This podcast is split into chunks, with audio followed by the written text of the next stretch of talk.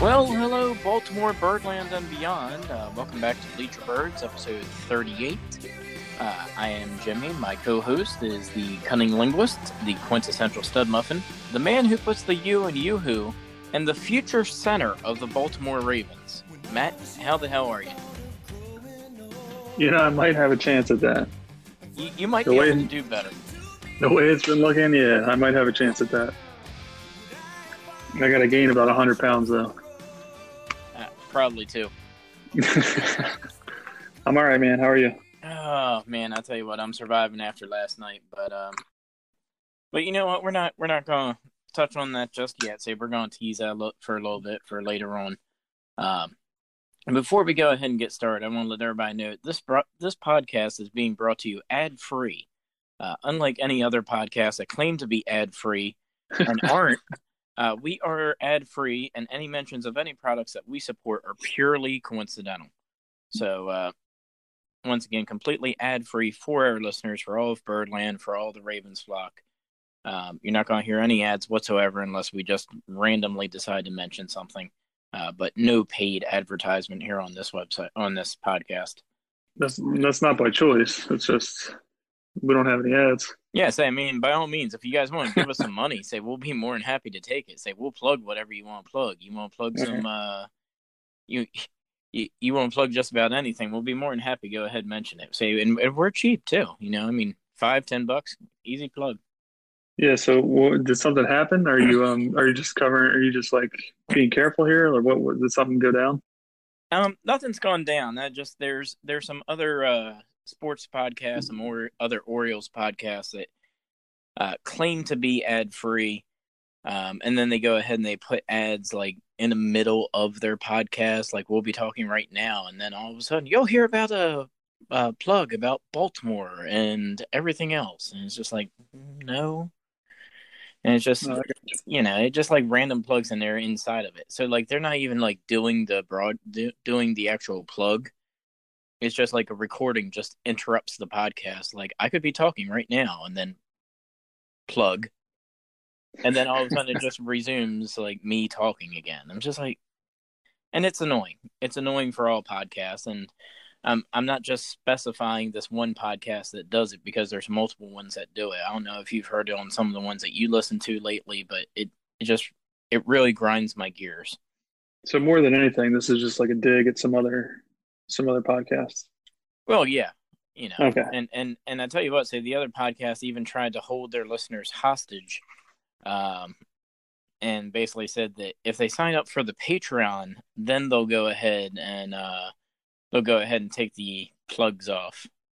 So, uh, yeah, it, it just, it's unnecessary. But once again, say that being said, if anybody wants to go ahead and get some uh, get some advertisement with us, all you got to do is just send us a little something. So we'll be more than happy to advertise whatever you want. Just reach out to us, bleacherbirds at gmail dot com. Um, all that aside, my friend, what's been going on with you this week? Anything? Um... I don't know. It's all blurring out. It was going a lot better until last night.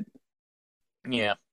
Um, three-day weekend, though. That's exciting. Um, oh, that's right. That'll... Say, um, yeah, you're off tomorrow. Yeah, that'll be nice. Yeah, say, uh, some of us tortured souls do not get the three-day weekend, so we'll be, uh, we'll be continuing to work, but that's okay. That's right, man. It gives you character. It gives me something. That hard work. Yeah. Gives me something.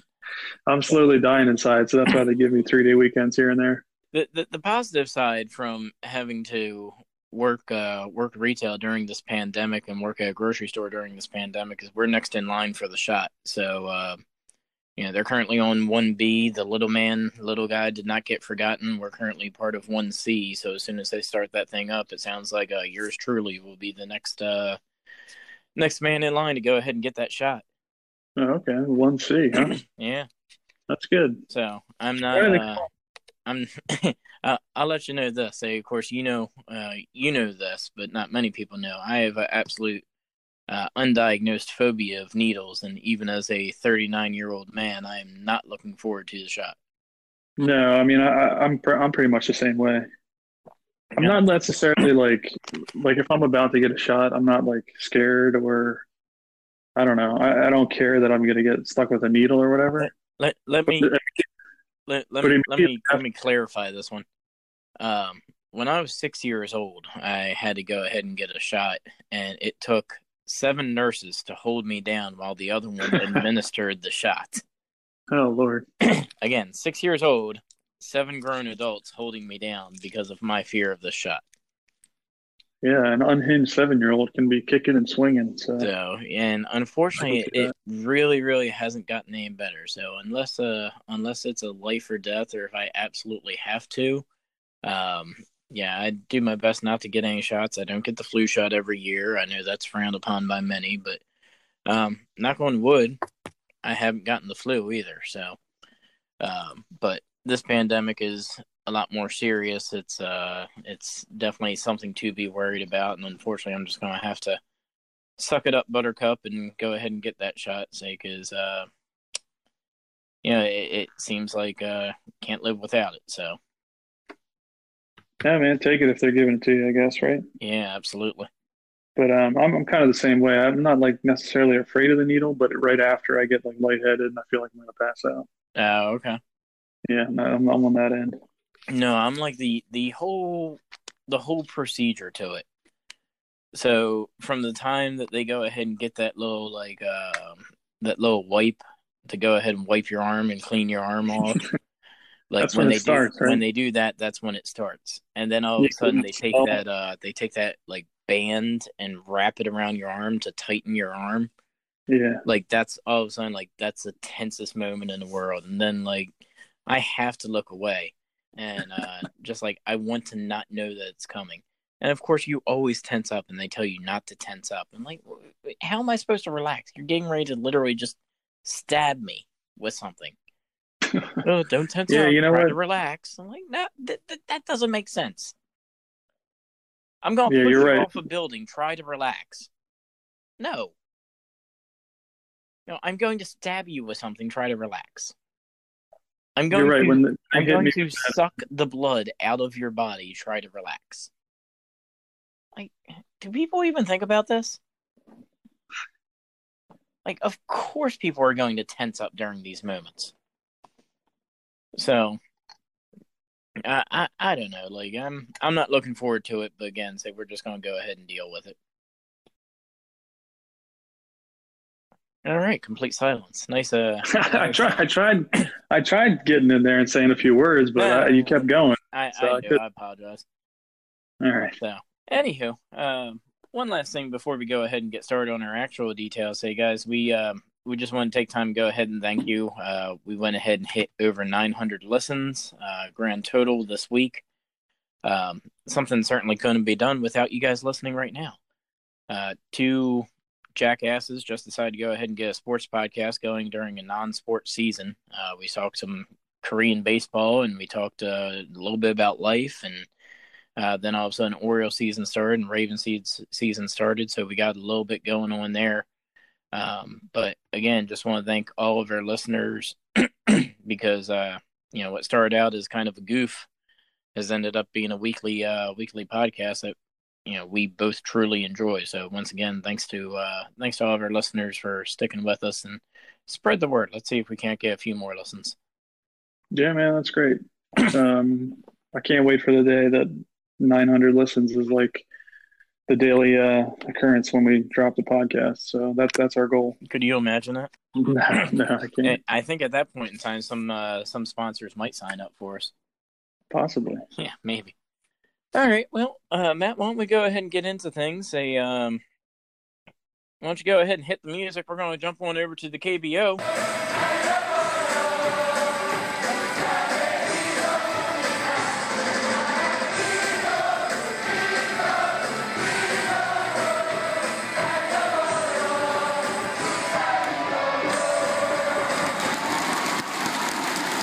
All right, we're back. We are back. All right. So uh, this K B O segment I went ahead and called for. Um, you know, I was I was really, really just looking forward to the K B O being over and done with, but I'm just looking for any and every excuse to hear our uh, K B O song. Um, so, Matt, I sent you a text the other day say uh, your Christmas present was not forgotten. Uh, it has shown up. and uh, it should be delivered to you today, sir, uh, awesome. as uh, as we record this podcast. So we just have to figure out when a good time it will be for me to come by, and uh, I will be more than happy to be delivering your K B O N C Dino twenty twenty T-shirt. I know, it looks great, man. I, I wasn't rooting for them, but I'll gladly wear that shirt because it looks awesome. So, so you had a question for me when uh, when I first went ahead and sent you the picture of it. And would, would you care to go back to what that question was? Well, I know. I was just looking at the picture of um, Swole Daddy there. Mm-hmm. And I know it, I know he's got, like, um, dinosaur arms, but it kind of looks like he's doing a, a crotch chop. Right? Yeah. Well, it's it's uh, it's Swole Daddy over top the uh, over top the K B O banner, and he seems like he's uh, gesturing towards the K B O banner. Um, and yeah, the the question of your crotch chop, it didn't come to my mind when I first saw it, but then when you went ahead and pointed it out to me, I thought that was uh, yeah, it's that's pretty spot on. So I don't know yeah. if that was intentional or not, but um. Yeah, I think was, I think that's um, subconsciously you picked that design out because it was doing that. That that was your shirt that I could find, and that's the shirt that uh, that you received, my friend. Well, that was a good one. It's kind of like he's saying, "Well, we won. What do you think about that?" Yeah, right. Uh, so that that being said, uh, it's not to be uh, not to be mis uh, misinterpreted. Like, I'm glad that we were able to get the shirts. However, that shirt was supposed to be in a different color, yet they. Uh, The distributor screwed up and gave me a different color. So uh, it was supposed to be more of like a heather green, and it turned out to be an olive. But, um, you know, e- either way, I guess a K B O shirt's a K B O shirt, and it's only fitting that uh, it's K B O and it came in the wrong color. Well, it's coming over from Korea, so give them a break. You know, that's what I'm saying. Yeah, It, it probably just got lost in translation somewhere. There you go. There you go. All right. They didn't. They didn't know what heather green meant. Yeah, they shouldn't have it as a freaking option. Then they got. Well, you want to throw it? You want to throw in a um a free plug a free plug here for where did you order that shirt from? Now, no, I don't want to throw in a free plug there, say because the uh because they screwed up the order, so they don't get a free plug. Oh, okay, all right. So, all right. Well, I think I think the shirt looks good, so thank you very much. Yeah, absolutely. Say, so I'll be bringing that by a little bit later on today. All right. So. Um, that being said, uh, that closes up our K B O segment. Uh, Matt getting a free K B O T-shirt. Um, and guys, we're gonna jump right into Orioles baseball here. So, you ready for this one, Matt? Oh yeah. All right. So we're gonna go ahead and get things started. So we teased this last week. Um, uh, the Masson Orioles account went ahead and tweeted out. Uh, a, they did it in a draft form, but they were selecting the uh. best Orioles roster uh, that they could put together with any players that have played in Camden Yards. And, uh, of course, they're looking for five starting pitchers, uh, looks like seven relief pitchers, and, of course, every position player as well. Now, the rules are that the or that the player has to be an Oriole and that they had to play at Camden Yards from any point in time from the time that Camden Yards opened until twenty twenty. So... Um, Matt, how do we want to do this? Do we want to run down through our starting rotation? Uh, do we want to run through our lineup? Um, do we want to do one and one, or what's what do you feel is the best way for us to go ahead and go through this? Um, I didn't really think about the best way to go through it, so I'm just going to suggest the way I wrote it down here. All right. Start, start at first base. Mm-hmm. Work our way around, man. All right. So work, you, work our way around the infield, jump to the outfield, and pitchers last. Okay. All right, so do you want to list uh list yours and then I'll list mine, or do you want to go all the way around all of your infield and then I'll list my entire field, or? Well, let's do it like uh let's do it like a snake draft. I'll, I'll go first, and then you and then you start the next one going first. Well, all right, but that's not going to be right when we go ahead and have the same player. But go ahead. Well, wait, how do you want to handle that? That's going to happen. I mean, there's a few positions here where that's definitely oh, going to happen. It, it's definitely going to happen. It'll be it'll be good radio though when uh, somebody has uh, the uh, the other person, then somebody's got to think on the fly for who to pick. So, oh, we can't pick the same person. Well, I mean, we can we can mention that we have the same person, but then we're going to have to opt to somebody else if we're going to snake draft it. Oh, you were you were blasting that that. Okay, I was only doing that as far as like announcing our players, but you were blasting the fact that they did it as a draft. Yeah, I wasn't a fan of the fact that they did it as a draft. I, it was just like, you know, it was like, well, let me see what your true team actually looks like. No, no, let's do that then. I don't, I don't care if you have the same player. All right. Well, you, you did right. the snake draft, and I was just like, oh, okay, this sucker went nah, to the I mean, just draft. The, uh, just the announcement, like, style. Like, I'll go first, you go second, and then you start the next one first, I'll go second. Yeah, I mean, I, I would think that, like, the uh, our fantasy football uh, would lead you to believe that you really, really don't want to necessarily get into a draft war with me. I don't know what's going on, man. Right. Well, l- let's leave that talk for uh, another time, because we could get into that and your shady, your shady practices in fantasy football. All right. Well, before we get into my shady practices in fantasy football, let's not mind you the fact that I went ahead and gave you the number two and number four. Or I'm sorry, the number three and number five running back um, during fantasy football season this season. You had no idea that would happen. Well, you didn't give them to me. You just I, suggested I, I draft them. I told you that if I had room on my roster, I'd have picked him up. All right. All right. Moving on. Let's move on. Moving on. Orioles. We're in the, we're in Orioles talk, man. That's right. All right. So I'm going to start off. We got to pick Eddie Murray here. Ooh. Okay. Well, you, you don't think so? So you're going Eddie Murray for the one season that he played in Camden Yards. Hey, it counts, man. I thought, thought that's what we were doing here. You it just does. said it okay. does. That's fair. I mean, he would have made the list of best all-time first baseman. So if he played in Camden Yards, he makes my list. Sure. Um, I opted, and I think this one's going to surprise you. I did not opt with Eddie. I went ahead with uh, Rafael Palmeiro. All right. Yeah, he he was definitely an option, but I'm sure you know why I uh, had to rule him out. Yeah, probably because of the same talk that we just had a little bit, uh, little bit, a little bit earlier, uh, with some needles being involved and things of that sort. yeah. yeah, he was the guy running around giving everybody needles. So. All right. So Jay Gibbons probably won't be making your list as well. No, no, no Jay Gibbons. Well, All he's right, an outfielder. Well, uh, he's an outfielder too. So it's second base. I'll go ahead and take this one, lead this one off. Uh, I went with uh, Roberto Alomar Junior I think that's the obvious pick. Um, just absolute stud player. Um, and from your reaction, it sounds like uh, sounds like you're not going to go this way with me either. So uh, go ahead. No, just it's funny you said the obvious pick. I mean, he was he, he was on the team for what, two years? He was there for uh, I want to say like three or four. I thought it was like two or three, so that's why I eventually went with Brian Roberts. Yeah, well, you know, it, it's hard for me to go ahead and pick a uh, pick a Yankee to uh, for the Orioles. Okay, you know, so yeah, I respect that. He he officially became dead to me when he joined the Yankees. All right, so I'm guessing a couple other players later down the list aren't going to make your uh, team. Then we'll we, see. We shall see, my friend. We shall All see. Right. I'm looking for. Uh, I'm currently looking for Robert uh, Roberto Alomar um, with the Orioles here. Let's see here. One, two, three. nineteen ninety-six through nineteen ninety-eight. So okay, yeah, three years. So we were both right, well, pretty spot on. I said. Uh, I said three to four. You said two to three. Right. Yeah. yeah we'll, we'll beat the middle there. Yeah. I mean, he was definitely on my radar, but I just went with Brian Roberts because grew up watching him, and he's he put his time in there. All right, that's fair. So uh, you want to take so, shortstop from here? Yeah, I'll take shortstop. Uh, we got, of course. Now, this should be the obvious.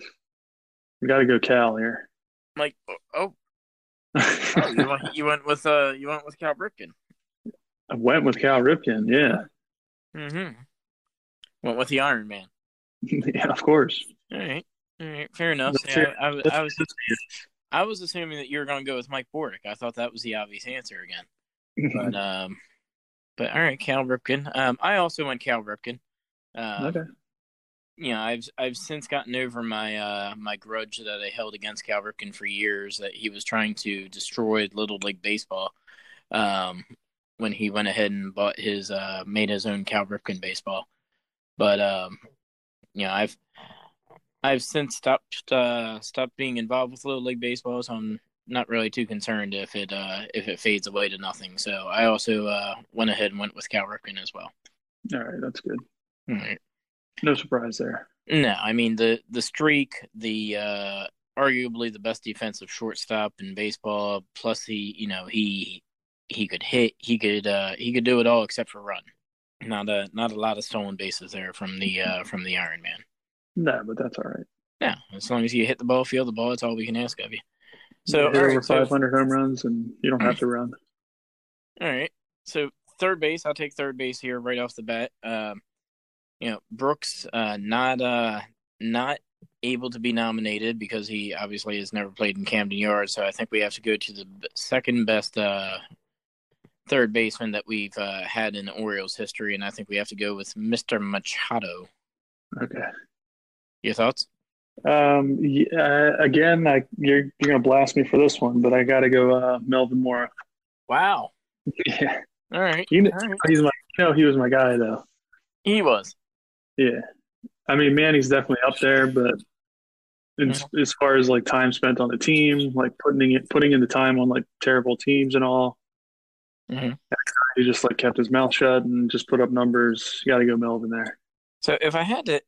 If I had to guess, just kind of looking at our uh, looking at our infields, it's safe to say that I went with the route of uh, you know, a winning team on the field, as opposed to you went more like uh more with like a heartfelt team. I don't know, man. I mean, if you had Eddie Murray, Brian Roberts, Cal Ripken, and Melvin Mora on the infield. I mean, in, I wouldn't in say the that. prime, if everybody was playing in the prime of their career, sure. Like, you know, I, I definitely think so. But I just, uh, you know, it, I look at Palmeiro, Alomar, Ripken, and Machado. Like, I mean, that infield doesn't get much better. I don't know. I and think I would, I, I would gladly take uh, Roberto Alomar over Brian Roberts. And, you know, I, I love Melvin Mora, too. Not quite as much as you did, but. You know, it, there's no comparison Manny Machado to Melvin Mora. like, no, talent-wise, there's no comparison. I get what you're saying, but I, I, yeah, I did look at it more of like the guys I liked watching when I was growing up, and yeah, yeah, yeah. No, I mean, and it's it's good. So you'll have a team that uh team of likable guys and everything, and a team winning the World Series, so it's okay. All I right. like the way this is going. You play to win the game. All right. Well, who's got catcher here? Uh, catcher, catcher. You know what's interesting? I skipped over mm. catcher. Oh, okay. So um, I will. Well, I'll start. You're not going to like this one either. All right. I got Chris Hoiles. You know what? I don't. I, I honestly don't mind Chris Hoiles. Like I, okay. I constantly when I think of Chris Hoiles, I think of what? Wait, did he have like a two grand slam game or a three grand slam game, something like that? Yeah, two like, two grand slam game. Yeah, like that uh, against the Indians, and that was that was crazy. Like I, I I'm definitely uh, I'm definitely on board with the uh, with the Hoiles uh, with the Hoiles picks. Yeah, I think that's a good one. Mm-hmm. Um, I think a uh, special uh, special nomination, uh, futures nomination. Uh, should be in there for Adley Rutschman, as he is going to be the new Jesus in Cleats. Uh, while he hasn't played at Camden Yards yet, he certainly will. Uh, but he is disqualified from this because of the fact that he is uh, that he has not played. In he, uh, yeah, we can't we can't go throwing like that around. Well, I mean, I, I it's only a matter of time. I think as soon as opening, uh, as soon as he plays his first game at catcher, he instantly becomes the best catcher to have ever played at Camden Yards. Oh, my goodness, it sounds like that's the way you're going with this. I mean, this isn't like a case of hype over like substance here. I mean, I hope he turns out to be great, but you know, how, you know how that goes. I mean, we had a guy named Matt Wieters who was expected to be like the greatest baseball player ever. That's right. And he didn't even. I, I specifically like. You made sure not to not to say Matt Wieters, huh? Yeah, he, that that guy frustrated me so much, man. So uh, I'll I'll tell you which way I went to which way I went, and this is going to uh, just fall right in line with my um, with my team. If you look at the generation that I'm going with, and I'm going to go with Javi Lopez. All right, yeah, yeah I, I thought about him. Former former Orioles great Javi Lopez. Yeah, he he wasn't bad. I'll get, uh, he was better for the Braves, but he was not bad as an Oriole. Oh, whoa, whoa! Look at you bringing all this Braves talk into our Oriole podcast. What's going on here? Yeah, usually that's you, right? Yeah, that's right. Hello, pot. They name is kettle. Yeah, I'm just trying to get you not to fall asleep here, so I mention the Braves every once in a while. All right, you know what? I like that. So, uh, all right. Well, speaking of uh, speaking of the Braves, why don't we go uh, go outfield here, and uh, why don't we go ahead and go right field, center field, left field. I'll kick things off with right field, and I'm going Nick Markakis. I thought you might. Mm-hmm. Yeah, I'm going to go with Brady Anderson there. Brady Anderson never played right field. I think he did.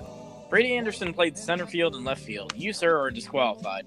No, no, no, no, no. He was a, he was a. I specifically remember him playing in front of that, in front of the wall. You you're going to have to look this one up. Currently looking it up right now. All right, and if if that is not the case, I'll just switch him and my left fielder out because I know he played over there as well. Okay, he played a couple of games in right field. What's a couple? Uh, let's see here. I mean, how do they how do they quantify that? Like, what's a couple games? He probably played like half a season over there. Play on the field has its little idiosyncrasies and the nuances. And we put Brady Anderson to work. We figured, hey, let's find out how do you play right field at Oriole Park at Camden Yards. And for Brady, it was a bit nostalgic. For instance, when was the last time he actually played in right field? Probably two thousand one, probably my last game. I think I was playing right field actually, so probably gonna, we're going to go over a few things. Normally I'd be standing like this, a little, a little staggered. This is the ball. It doesn't bounce very far off the net at all. So as Nick knows, obviously, and I'm just finding out, that's the ball you got to come right up to the fence. Before you used to, you used to want to stay away from it a little bit, because it bounced off, and now I'm quickly finding out that on any ball, you can get back. There used to be a time where a ball right here that you think you might rob and go up over over like that, you'd have to make that decision whether you're going to catch it and then not quickly get off the wall. But now I'm seeing that it bounces so softly up that mesh that before you would have probably backed off, let it hit off the turf, get a high bounce.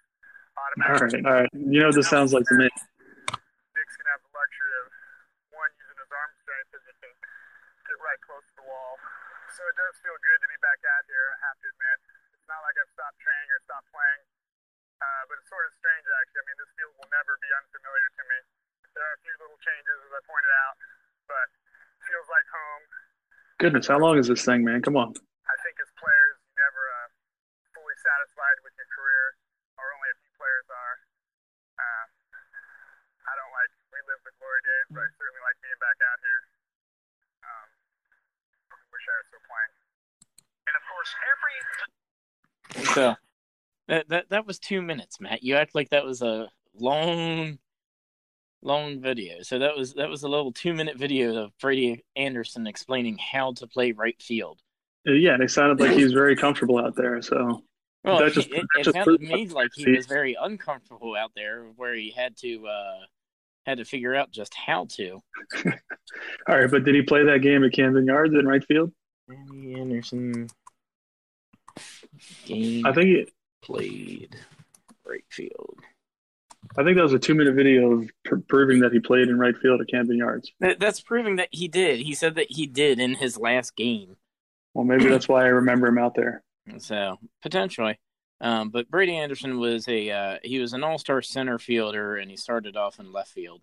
Well, I couldn't put him in center, but I had to have him on the list. So okay, that's my right fielder. All right, fair enough. So uh, I'm going Nick Markakis. You're going Brady Anderson. Mm-hmm. Okay. Uh, so why don't you go ahead and kick things off with center field here? All right, uh, you got to go Adam Jones. You've got to. Yeah. Yeah, there's no question about it. Uh, Mister Oriole, Adam Jones, um, you know, there's still talk about whether or not Adam should have a uh, have a statue out there. I don't necessarily think that he's earned that right, but I think uh, I think Adam certainly should have uh, something in Camden Yards um, because, I mean, the man meant everything to Baltimore. Mm-hmm. Um, I don't necessarily know if he's going to have – maybe he goes ahead and has his own little burger joint, like Dempsey's got his and Boog's got his. Boog's got his beef and Dempsey's got his restaurant. Maybe uh, maybe Adam Jones gets a little restaurant inside Camden Yards eventually. Yeah, yeah. I don't necessarily know about statue, but uh, but definitely Adam need Adam needs something. He needs something in Camden Yards because he meant everything to this team. Yeah, that is a good that is a good discussion to have later, I guess, like who who would get the next statue. Yeah, yeah, I mean, well, that's for... certainly something we can look at. Say we've got a lot of downtime now that, uh, you know, we're just loading up with baseball and football's right around the corner. Or football's, we're wrapping football's up with done. Football and baseball's right around the corner. Switch it, reverse it. All right. All right. So, uh, all right, I'm all agreeing right, so we... with Adam Jones there. Okay. So left field, left field will be interesting. Left field, I'm going with uh, the man that played left field, Brady Anderson. Oh, all right. You're throwing him out there. That's correct. So you went through all the talk about how Anderson was an all-star center fielder. Yes, but he started in left field. All right. Well, either way, he's on both our outfields, so he should be. Um, I got I got B J Surhoff in my field. Ooh. Yeah. All right. Maybe one of those um, heartfelt picks again. Mm-hmm. That I like to watch, but I don't know, man. If you, you, you watching him, he was like he was amazing out there to me. You, you know what's interesting is as I like look back, is like we looked at uh, we looked at shortstop, and neither one of us went towards J J. Hardy. Well, how how can you how can you pick anybody but Cal Ripken? no, no, I, I I agree with you one hundred percent. That's why I went with Cal Ripken. I just uh. There was like re- really no discussion about it. It was like, all right, it's Cal Ripken hands down. Yeah, I feel sorry for the short team. If you look at the Orioles, we've had some good shortstops. I mean, J J. Hardy, um, you know, all joking aside, Mike Bordick was pretty decent. Miguel Tejada was good. Mm-hmm. You know, we've we've had good shortstops in here. You know, and then Manny when he played shortstop. You know, although I always consider Manny a third baseman. So um, we've had we've had good guys in those positions. Yeah, and. Um... Definitely when J J. Hardy was on the team for the for a few of those years, he was my favorite Oriole. Yeah. But I just you, you can't – I just feel sorry for any uh, shortstop that plays for the Orioles after Ripken, you know what I mean? Yeah. So um, we'll mention uh, we'll mention a couple more snubs after we get done after we get done with this. Okay. Um, so wrapping up the uh, wrapping up the batting order, let's go with D H, Matt, designated hitter. Oh, goodness. Well, that's the one I forgot. All right. Well, while you go ahead and try to think of that, I'm going to tell you Harold Baines. Harold Baines is the correct answer. Okay. Well, he was a left fielder too. He was for a little, for a little bit. He was, but as he got older, he uh, he tended to D H. Oh man, who am I going to pick for this? Albert Bell. No, nah, not Albert Bell. I'm going to have to. Uh, I'm going to have to come back to this one. What was the uh, what was the crazy one that we forgot about? Uh, Luke Scott? Is your answer Luke Scott? It's not. Luke Scott was fun, but no, he's not. He's not making any of my uh, best of all time lists. That's, that's the understatement of the uh, understatement of the decade. Luke well, Scott you know, my fun. The only thing about Luke Scott that make my best of list is his uh, video where he was um, Luke Scott Walker. What what was it? He had like a Star wow. Wars video where he was like swinging a lightsaber and hitting baseballs all around Camden Yards. Oh, that was the only best of list that he'd make there. Yeah, yeah. All right. Well, why don't we go to uh, go to our starting uh, starting rotation here, Matt? And I hope that you put these guys in order here. Uh, ooh, well, you're gonna make me do it on the fly. Then why don't you go first for starting pitcher?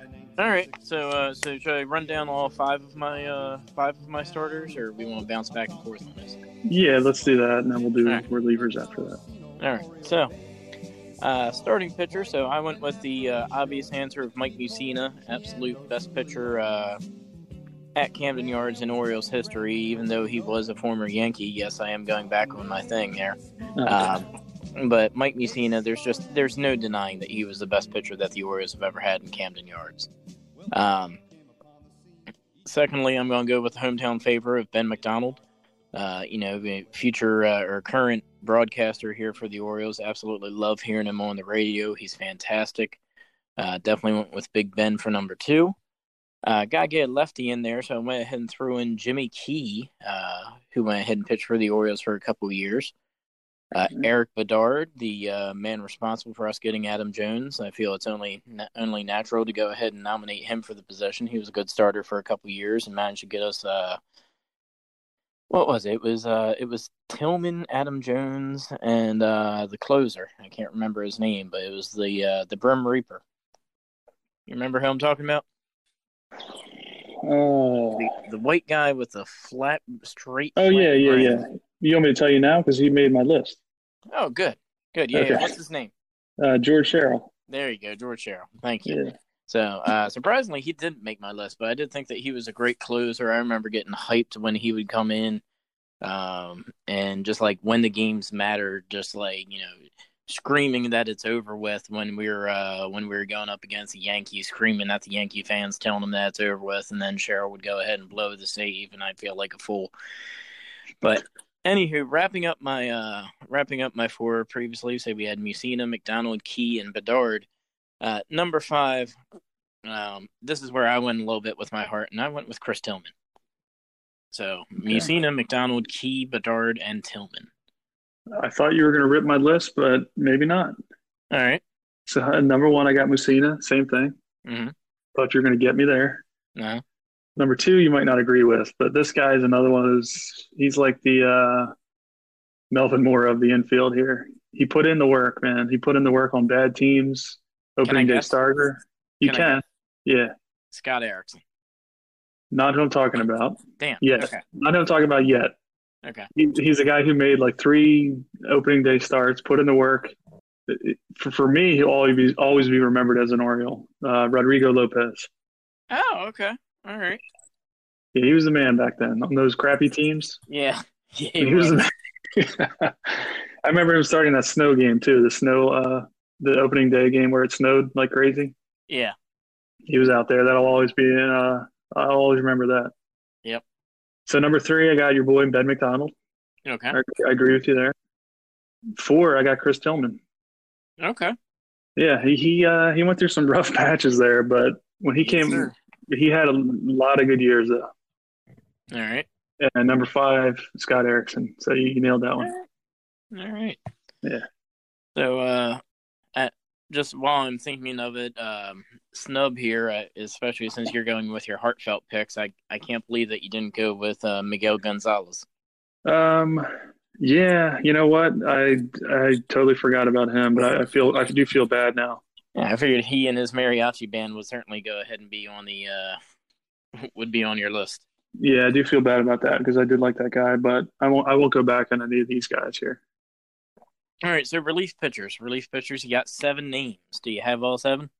Um, You couldn't think of seven seven relief pitchers, could you? Man? No, I do. I do. I, I got seven, yeah. One of them's a little – I'm only laughing because one of them I can't quite remember his name, but maybe you'll remind me. I'll, I'll describe him the best I can. Just tell me his number. I'll know who he is. Oh, I definitely don't know that. Oh, man. I'll describe him, and you, you, you might be able to tell me who it is. All right, fair enough. Okay. Who's going first here? Um, well, why don't I go with mine because I know all the names of my of my uh, of my relief pitchers here. All right, go ahead. So um, I think the first three are obvious because they would be uh, they would be your seven, eight, nine, uh, seven, eight, nine innings guys, and um, you know I, the these guys are a little bit more recent because you know it's funny you go down this list and you think of uh, guys that aren't on the team and haven't been on the team for a while. I think you know.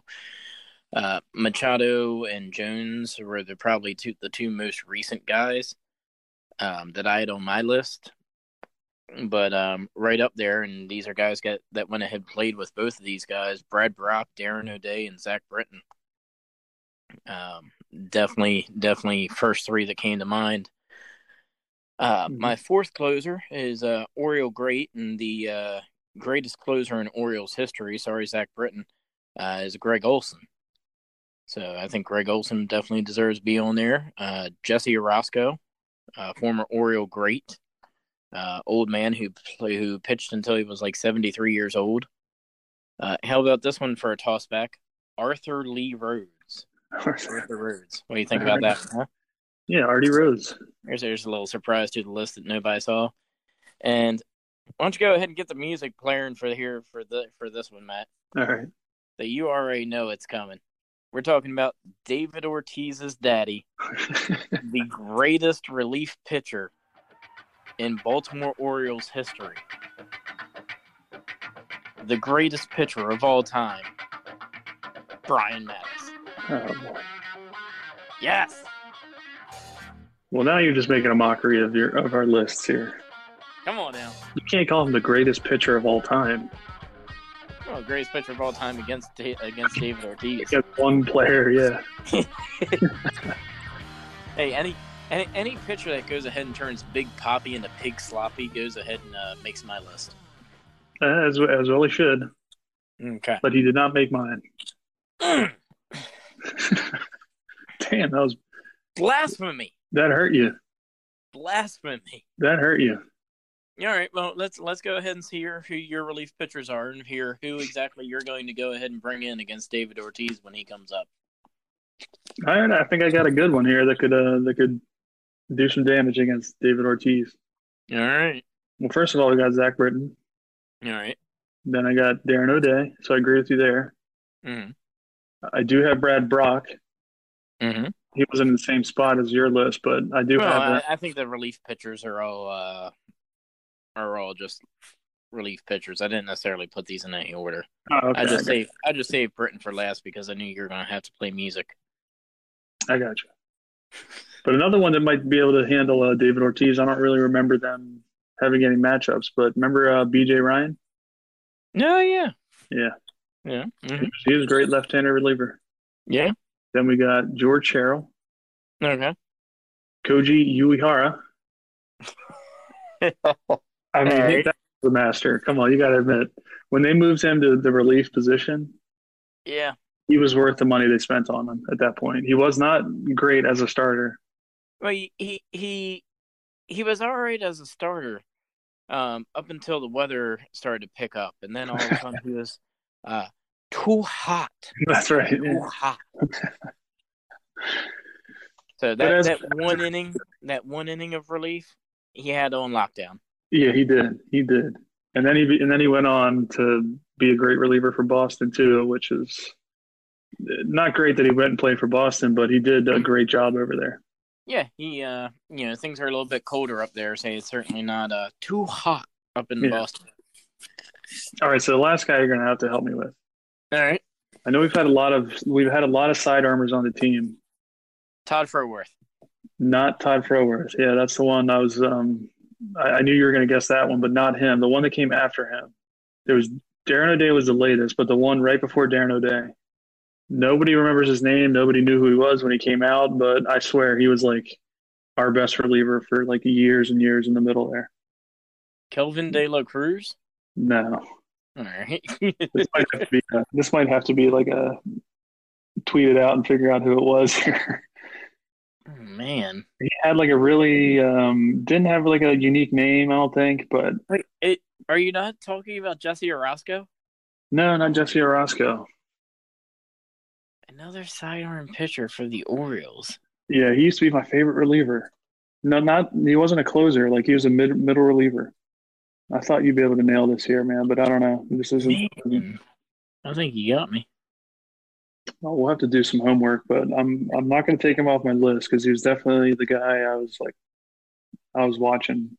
Well, you can't have a guy on your list with no name.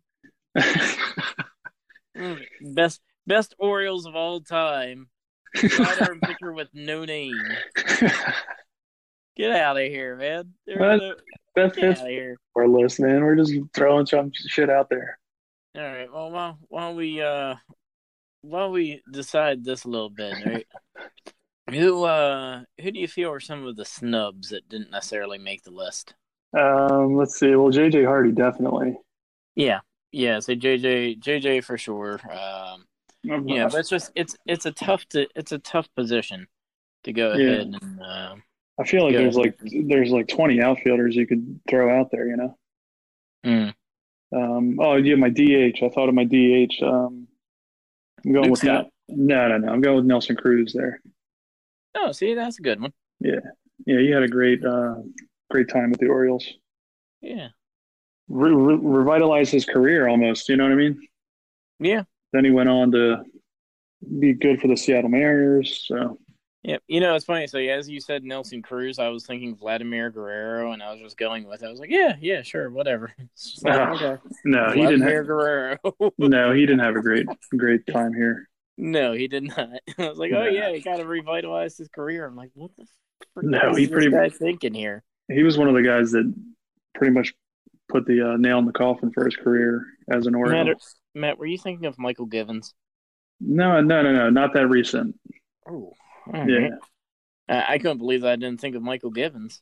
No, but if I have to, I'll switch him out for Michael Gibbons because he's good too.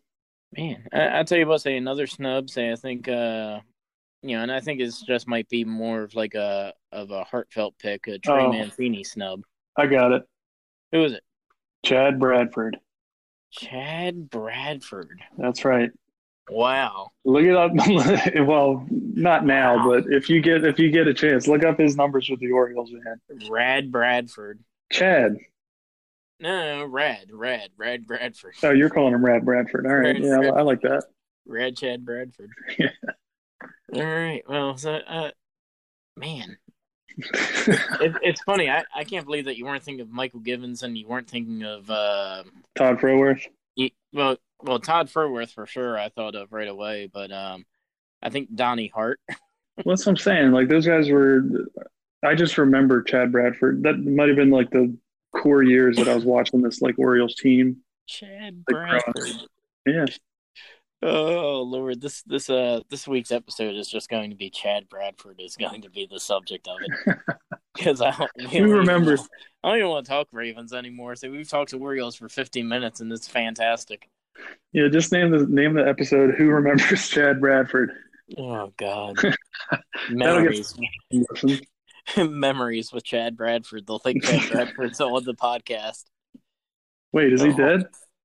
The late Chad Bradford, is he dead? No, I didn't say the late Chad Bradford. I said oh, okay. He's on the podcast. The late Chad Bradford. Oh, my God. Woo, Jesus. I hope he's not. Now you're going to make me look that up and hope that he's not. Wow. All right. Well, this is going completely off the rails here. And so, all right. All right. Snubs. Um.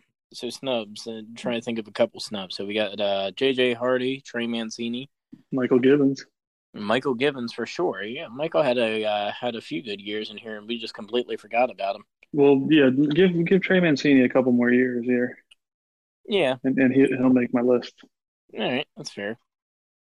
So give Anthony Santander a few more a uh, few more years, and he'll make the list as well. Yeah. So, um, all right. Well, that wraps up our uh, Camden All Stars. Hey, thanks for uh, thanks for putting that together there, Matthew. So, um, all right, so why don't we go ahead and stick with the Orioles here. M L B went ahead and had a uh, had a list of longest tenured player for each roster. And I spoiled this earlier because I was kind of curious if you're going to be able to guess or not. But, uh, Matt, who is the longest tenured Oriole? Oh, this is kind of cheating because he did tell me, but uh, Mister Chris Davis. one hundred percent. So would, would you have been able to guess that had I not said that? I don't think so. I think we would have been on my list of possible names to throw out there, but yeah, it is kind of crazy. I guess he is coming up on his last, what, two years of a seven-year deal? Oh, thank God. Yeah. So, uh, Chris Davis, longest tenured Oriole since two thousand eleven. We've dealt with him for nine years now.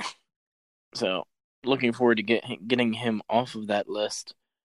Who is the longest tenured Oriole after Chris Davis, though, Matthew? I think it's a pitcher or something.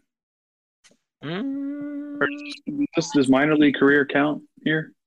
No, it's got to be an actual Oriole. Okay, so it can't not, be like not, a... Yeah, it doesn't include any time served in Bowie or um, any of those other uh, dumps. I mean, uh, any of the other oh. systems. Come on, man. Well, I'm thinking a pitcher then at that point. Let me... Uh, I don't know, man. This is tough. We've had so why, much... Why are you thinking a pitcher? I have no idea. I don't know why I'm thinking about anybody because there's been so much turnover. Is it Trey Mancini? That's what I'm assuming. I'm assuming it's Trey Mancini, but uh, we'll we'll do some research and see if we can uh, see if we can't figure that out. We'll have that answer for everybody next week. Oh, cliffhanger! Cliffhanger. So I'm just we'll have, have that cliffhanger. That we'll have that cliffhanger, and we'll have the complete um, career stats of Chad Bradford next week. Oh, yes, we will. uh, putting that one together now. Complete career stats of Chad Bradford. Putting that in the notes for next week. All right. Oh, fantastic. All right. So, um, Orioles got a little bit got a little bit busy uh, this week when we thought that this was going to be a slow week for uh, Orioles baseball and slow week for notes and things of that sort, and we were just going to talk a whole bunch of Ravens. Um, Orioles got busy. Um, they went ahead and tweeted out that the elite t- uh, talent pipeline just got even better. Hashtag rising tide. As the Orioles have signed one, two, three, four, five, six, seven, eight, nine, ten, eleven, twelve, thirteen, fourteen, fifteen, sixteen, seventeen. Looks like seventeen free agents out of uh, out of the international market. So, and uh, from the looks of it, we've got one, two, three, four catchers. Why are we signing catchers when we've got Adley Rutschman? Well, depth, I guess, right? Mm-hmm. Four catchers, one, two, three, four shortstops, because one of these guys have got a hit. Uh, one, two, three, four, five outfielders, and then two left-handed pitchers. You so, always need some of those. Yeah, so uh, so we signed a bunch of guys out of the international market, which is really uh, really interesting. And then, of course, it lists uh, it lists their position, their name, how they bat, their date of birth, and their country. And Matt, if you need to feel old, the oldest guy on this list uh, was born February nineteenth in two thousand one. So the oldest guy on this list is nineteen years old. Wow. Yeah, so it's they're signing I... kids. Yeah, they're signing kids out of the uh, international market. Uh, two thousand three, two thousand four. So all of these kids, literally sixteen, seventeen, fifteen, sixteen, seventeen years old. Yeah, so these are a bunch of high schoolers from, like, Dominican Republic, right? Yeah. It's kind of crazy, though, ain't it? It is crazy, and I don't know where – I don't know how this, this whole thing works, how they can just sign all these people. Like, where are they going to put them? Right. Is this just, like, a developmental contract? Or... um, it just says that they've signed them. It doesn't necessarily say to what or where they're going or anything of that sort. It just says that they've signed them. Yeah, that gets too, like, nitty-gritty for me. Yeah. Especially since we lost the keys. The Frederick Keys, so we don't even have anywhere to put these guys. Right. But well, be, say, I mean, I'm, I guess we'll put them in Aberdeen. Yeah. So. But no, I, I definitely like the international signings. I, I liked it when the Orioles started ramping that up. I, I like to see the fact that we're going after it, whereas previously we would just like, you know, we, we would just take, I don't want to say like just American guys, but like we would just say, you, you know what I'm saying? Like we just kind of no, like stick to what we got. Yeah, without um, um, and we were not active at all in the international market previously, and it seems like that's where all of the good teams are getting their good players. Yeah, I mean, without thinking about like whether that's good or bad for like teams or whatever, you got to look, you got to expand your market, man. I mean, absolutely. Look at all these guys around the league, and they don't have they got names like Rodriguez, and you know what I'm saying. So you got to look everywhere yeah. for for these players. I mean, these I'm sure these guys that they signed are living in countries where they can play baseball like all year round, you know. Yeah, I mean, you're not going to find a whole lot of Mike Trouts out there, you know. there's, there's only one Mike Trout, but there are many, many uh, Hernandezes and Rodriguezes and things of that sort. Yeah, uh, I'm not saying you're not going to find another Mike Trout, but I'm just saying you can't just limit your your field of um, research to that American market, you know what I mean? No, absolutely. So you you've got to expand out and find the best players in baseball. That's what Major League Baseball is supposed to be. Mm-hmm. So, um, so adding on to this, so the Orioles, uh, for the first time in franchise history, the Orioles have signed seven-figure prospects to the op- to open the international signing period. Um, so a couple of big money deals, uh, seven-figure deals, one to catcher from the Dominican Republic, Samuel Basalo, and uh, hopefully I'm not mispronouncing that, but I'll quickly find out that I am. And that was one point three million dollars to him. And then uh, I'm going to assume that this is supposed to be Michael Hernandez, but it's spelled Michael Hernandez, uh, M A I K O L uh, Hernandez, one point two million dollars. He's a shortstop from Venezuela. That's just Venezuela's version of Michael, yeah. Yeah. Michael. So, my, my, Michael. It, it, it's it's like Michael with a Y with uh, Michael Gibbons. Yeah, yeah. Just just something to confuse us. But uh, but yeah, so Mike Mike Hernandez signs for uh, one point two million dollars. And then uh, Samuel Basalo for one point three. So two point five million dollars to two kids that are uh, combined younger than the two of us. No, I thought than either I, one of us. No, I thought Manny Machado got like a five million dollars signing bonus, something like that. Hey, you know what? If Machado got uh, got good money and that's how Machado turned out, I'm okay with giving these kids all uh, this money. Oh, I thought you were saying like it's the first time they've gone like seven figures. I thought Machado got like a big deal signing bonus. I think it's the fact that we signed two, uh, two seven-figure prospects. Oh, in the same year? Yeah, but that still yeah. didn't even equal Machado's. So. Yeah. Oh, well, chump uh, change to them, man. I, yeah. If they, yeah. If they turn out like Manny for four years, mm-hmm. then uh, yeah, it's well worth it. Absolutely. So, um, Orioles go ahead and they signed uh, they signed those guys. They signed a bunch of other kids. Um, we don't necessarily need to get into it because nobody's going to know who any of these guys are. Um, let me see if I can find any names for uh, future. Let's see. All right, so we did sign a couple of Angels, and I don't mean uh, Anaheim Angels. I mean An- Angel Pena and Angel Tejada. Okay.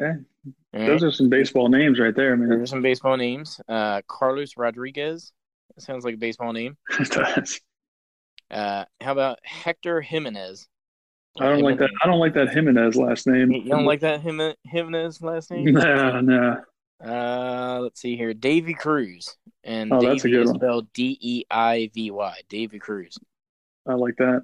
All right. Uh, let's see here. Yasmeel Bucci. Yasmeel Bucci. B U C C E.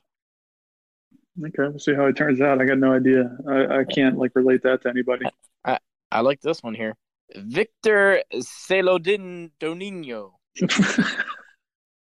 I can't even pronounce it. I like it. Oh, man. I, I'll I'll tell you, I got I got two favorites on this list just from names, though. So we've got uh, Wilmer Feliciano, mm-hmm. uh, Junior Lara. Uh, so here you go. So here are my two picks from here, just based off of name alone. Elvis Polanco. Nice. He's a left-handed pitcher, uh, two thousand three, so he's seventeen years old out of the Dominican Republic. I do like Elvis. Mm-hmm. And shortstop from Dominican Republic, sixteen years old, uh, Anderson de los Santos. Oh, okay, yeah. All right, I, I like uh, I like those two names right there. So we'll see if anything comes of uh, comes of these kids here. But yeah, so a bunch of. Uh, Bunch of young international signings. Hopefully, the future of the Orioles. We'll see how they pan out. Yeah, I can see a lot of those names on the back of jerseys. Yeah, yeah, for sure. Yeah.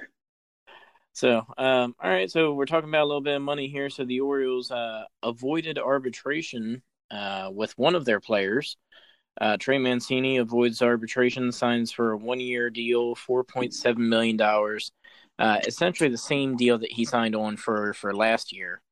And, uh, you know, of course, he he had that setback last year, and mm-hmm. Orioles went ahead and had his back one hundred percent, and here he is, I think, showing the same faith in the Orioles and, uh, and agreeing to this deal. So I think it's a fair deal for both sides.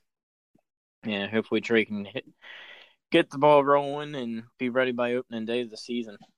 Yeah, I do think it's a fair fair deal. It's a little tricky because uh... – definitely, if Trey Mancini wouldn't have had that setback, I would have hoped they would have been signing this guy to like a long-term deal, right?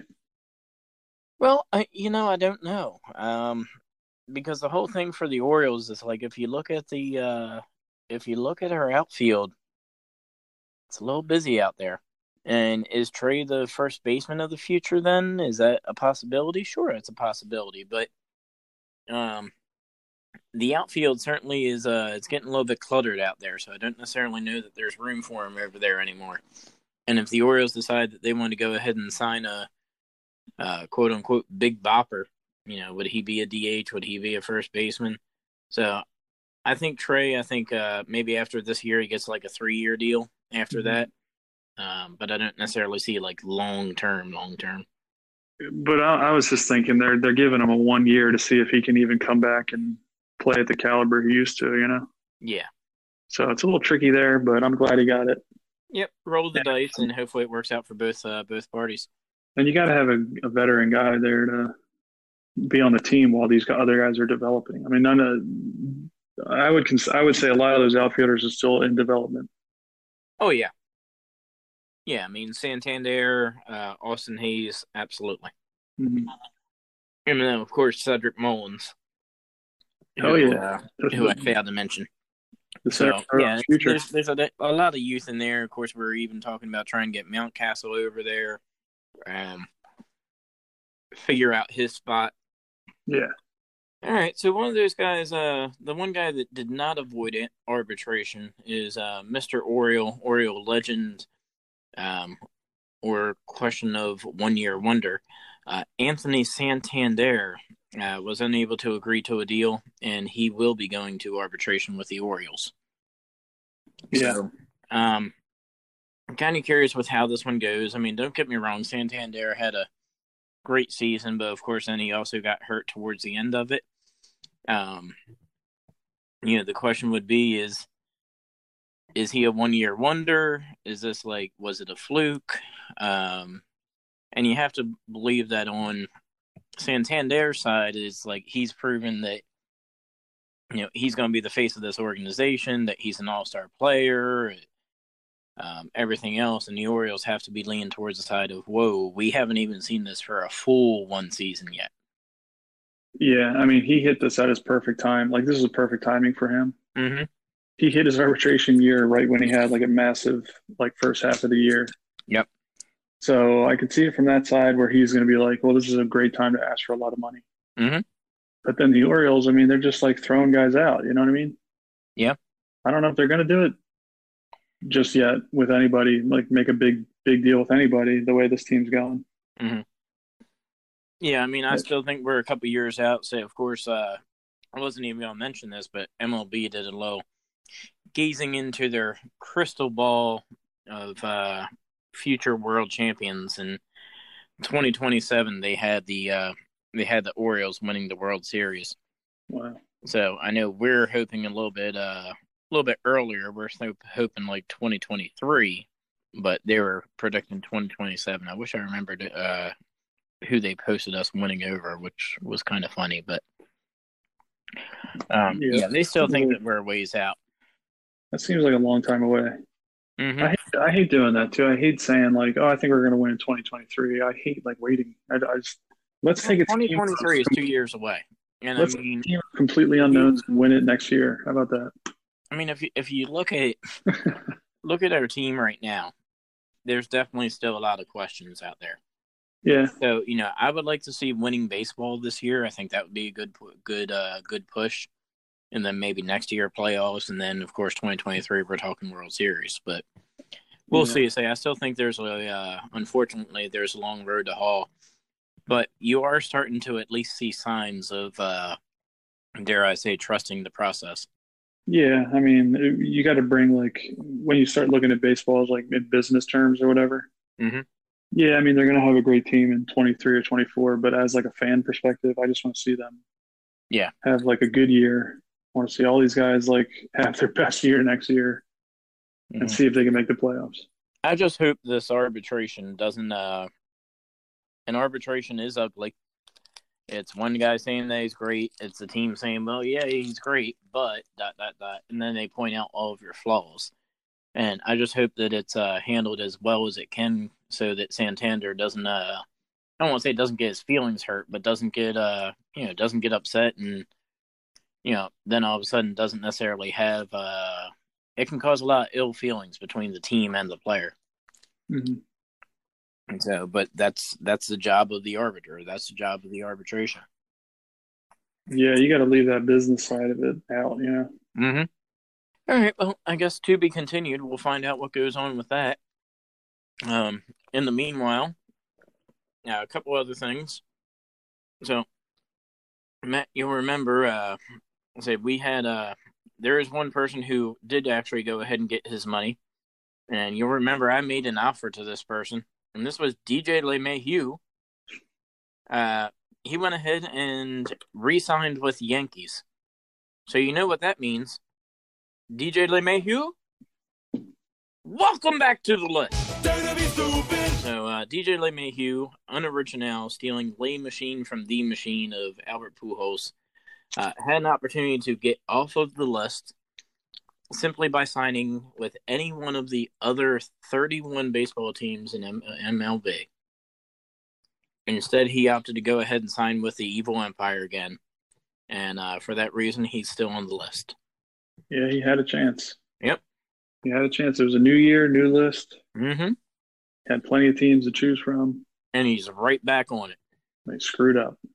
Absolutely. All right. So, um, last thing to close out uh, close out our baseball segment, a nice, long, nice hour-long baseball segment. Uh, M L B will have seven inning double headers and a runner on second base uh, for the extra inning rule, subject to union approval for twenty twenty-one, and are discussing universal D H and the expanded postseason again. So, what are your thoughts on this, Matthew? Mm, I hate, I hate it, man. I hate the seven inning games. I hate the second, man, the man on second base. Mm-hmm.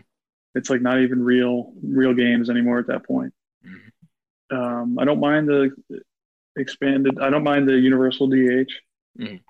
and I don't mind the expanded playoff teams.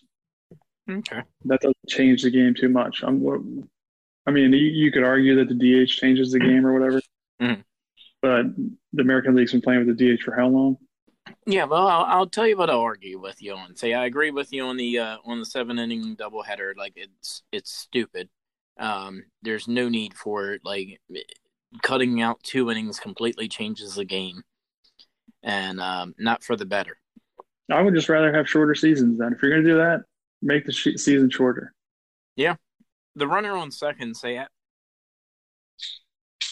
I feel like that's offered a little bit of fun, and it's made the uh, it's made the extra innings a little bit more a little bit more interesting right off the bat. Um, and you know, you can't leave your seat. Like you have to watch because you don't know what's necessarily going to happen. Um, I feel like it got to be a little bit predictable because a lot of teams would go ahead and they would, you know, sacrifice somebody to get them over to third base and then see what they could do to get the guy home.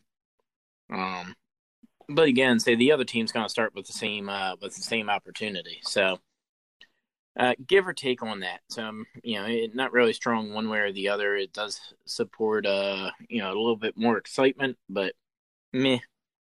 Um, as for the universal D H, I like watching pitchers bat. So I, I think it's entertaining. I think some of the most fun is like when you go ahead and see see pitchers that never bat, like the Orioles. Uh, go ahead and bat and look up there, and they look, you know, nervous as can be because they haven't batted since like high school or something. And just like mm-hmm. it's kind of a reflection of what you would look like if you were going up there to bat for the first time, going up against the uh, major league pitcher, you know? Oh, jeez, thanks. Well, what I would look like? How about that? No, I'm just kidding. Anybody would, yeah. So, um, but that's kind of how I feel about that. Like, I, in games that matter, I wouldn't necessarily like to see a D H up there, but like for your regular baseball games, eh, it's kind of fun. And the other thing is it changes the game in the aspect of, you know, if you're a National League pitcher and you have to bat, are you going to have that same hothead mentality where you're backing guys off the plate left and right, or if you decide to go ahead and, you know, just plunk somebody because of whatever, you know, all of a sudden it could come back to haunt you. As a pitcher, mm-hmm. pitchers feel like they're like bulletproof, like nothing can happen to them when they're out there. Yeah. And um, I like that. Uh, I like that little feeling on the back of their shoulder, just like, you know, hey, uh, maybe, maybe not throw so high and tight next time. Yeah, I agree with you there. I'll, I'll modify my response to that. I'll either I would I definitely don't mind the D H, but mm-hmm. I, I it's nice that they're choosing either one way or the other. Like either they gotta make both leagues pitchers hit, or make a D H on both leagues. Like, make it the same for both leagues. Hmm. I'd say that. But uh, going back to the man on second base, it's like, hmm. I, I definitely do not like that. That it, yeah, it's fun, and it's been exciting. Hmm. But so would – I mean, we might as well throw, like, a keg out there at second base and make it softball. You know what I'm saying? There's well, a lot of things you could do to make the game fun. You could have, like, multi-ball. You could have multi-baseballs flying around the outfield, but you don't do it. Well, I don't necessarily because it change, that. it's that's, not – That's more of a safety issue than anything there, Matthew. But do you, you know what I'm saying? There's a lot of things that make the game more fun. You remember that movie, Basketball? It's baseball rules. Yeah. Like a singles from the free throw line. Right. And a double's from the top of the key. You can't shoot from the same place twice. And a, a triple's from back here, and a home run's from behind the meatballs. You miss, you get an out. Ready? Break. Break. Whoa, what? We can explain it more slowly if you need us to. You're not big sports guys. You know, I I never sat down and watched the entire movie. Neither did I, but that that's that that's the point I'm getting at. You can change the game a million ways to make it more fun. Yeah. For like the time being, and for like a I don't know, it's just like a I, what do you, what do you want to call it? Like a fad, like a. So you you don't want to change the game, but you're okay with if we go from American League and National League playing with different rules to just playing the same rules. Yeah, universal. Make those rules universal. All right, so you want to have your cake and eat it too. That's, that's I, what think, I'm hearing. I, I think it's a completely different argument. I mean, one league's been playing with the D H since I was born. You know, that, that's all I've ever seen. And one league hasn't been playing with the D H since you were born. And that's my point. Either choose one or the other, and go with one or the other. But it's not like it's a different game. Some people like vanilla, some people like chocolate, Matthew. You know, you're just saying random stuff now. I don't know what the hell's going on. Oh, Lord. All right. Well, for the uh, for the last thing for the expanded postseason, say, of course, I'm on board with this. Um, any opportunity for the Orioles to go ahead and try to sneak in there, I'm all for. Yeah. So, all right. Uh, well, me, you know what? Let me let me just close it out by saying go this. Ahead. I enjoy baseball. Mm-hmm. I like the game of baseball. I don't understand where all these people are coming from that want to change the game, change the rules, make up all this weird stuff. Like, they just don't like baseball, I guess. So they yeah. shouldn't have a say. So they want to take hitting away from pitchers. Yeah. All right. Well, you're obviously not going to let me speak my mind about this. No, no, no. I, I, I'll let you speak your mind. I'm just, I'm just commenting. All right. Well, let's let's let's go on. Birdland Sports. For fans, by fans. Find more great shows like this at birdland sports dot com. And for the first time in multiple weeks, I mean, I feel like it's been six weeks or so. But, uh, Matt, just go ahead and hit the music. Take these broken wings and learn to fly again. Learn to live so free. When we All right, so uh, the season's over with, guys. Uh, we had a good run. Uh, the Ravens lose to the Bills in the playoffs, um, scoring a grand total of three points. Um, Justin Tucker missed a couple field goals. Lamar uh, Lamar Jackson's got a concussion. And next season, we need to see if we can't find a center that snaps the ball. that's uh, that's going to go ahead and wrap it up for the show, guys. Thanks very much for enjoying uh, for joining us. And uh, we'll go ahead, and if you want to reach out to us, you can reach out to us on the. T- oh, I'm, I'm sorry. I'm sorry. Did you uh, did you want to go a little bit more in depth with that one? You could wrap it up there, because that th- those nightmares came back, didn't they? They sure as hell did. There was a couple other nightmares too, but um, I'll let you go ahead and uh, continue, and then I'll I'll, do, I'll say my piece. So um, Ravens lose seventeen to three. Um. Immediate thoughts of this is that we went down and drove on the first drive, and we're like just making great progress, and we got what's the word well I guess we we got stopped. Mm-hmm. And we were going to settle for a field goal, and as usual, an announcer goes ahead and mentions that Justin Tucker never misses. That's what he said, too. He didn't and say he barely misses. He says he never misses. He never misses. And Tucker, sure enough, just right on cue. Dong! And it takes a lot of skill to go ahead and hit that uh, hit that goalpost. I'll let you know. So the uh, we're sitting down, we're watching the game. And this is the uh, Hot Irish Wife and I. And I watch this, and I'm just lost in... Like, I can't believe that that just happened. I'm speechless.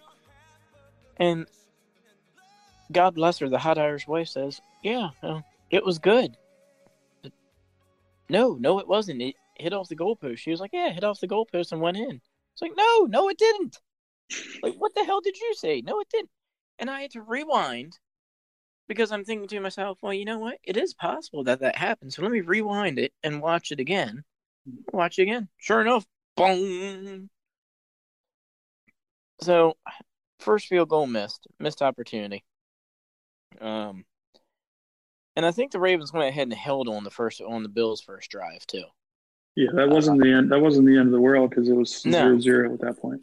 No, and you know, for things that were uh, things that were good um, for the first half, it seemed like we were, you know, Stephon Diggs had a few catches here and there, but for the most part, we were containing him uh, in the first half. I mean, it was three three in the half, so yeah. it was it was still a game. It was still a winnable game.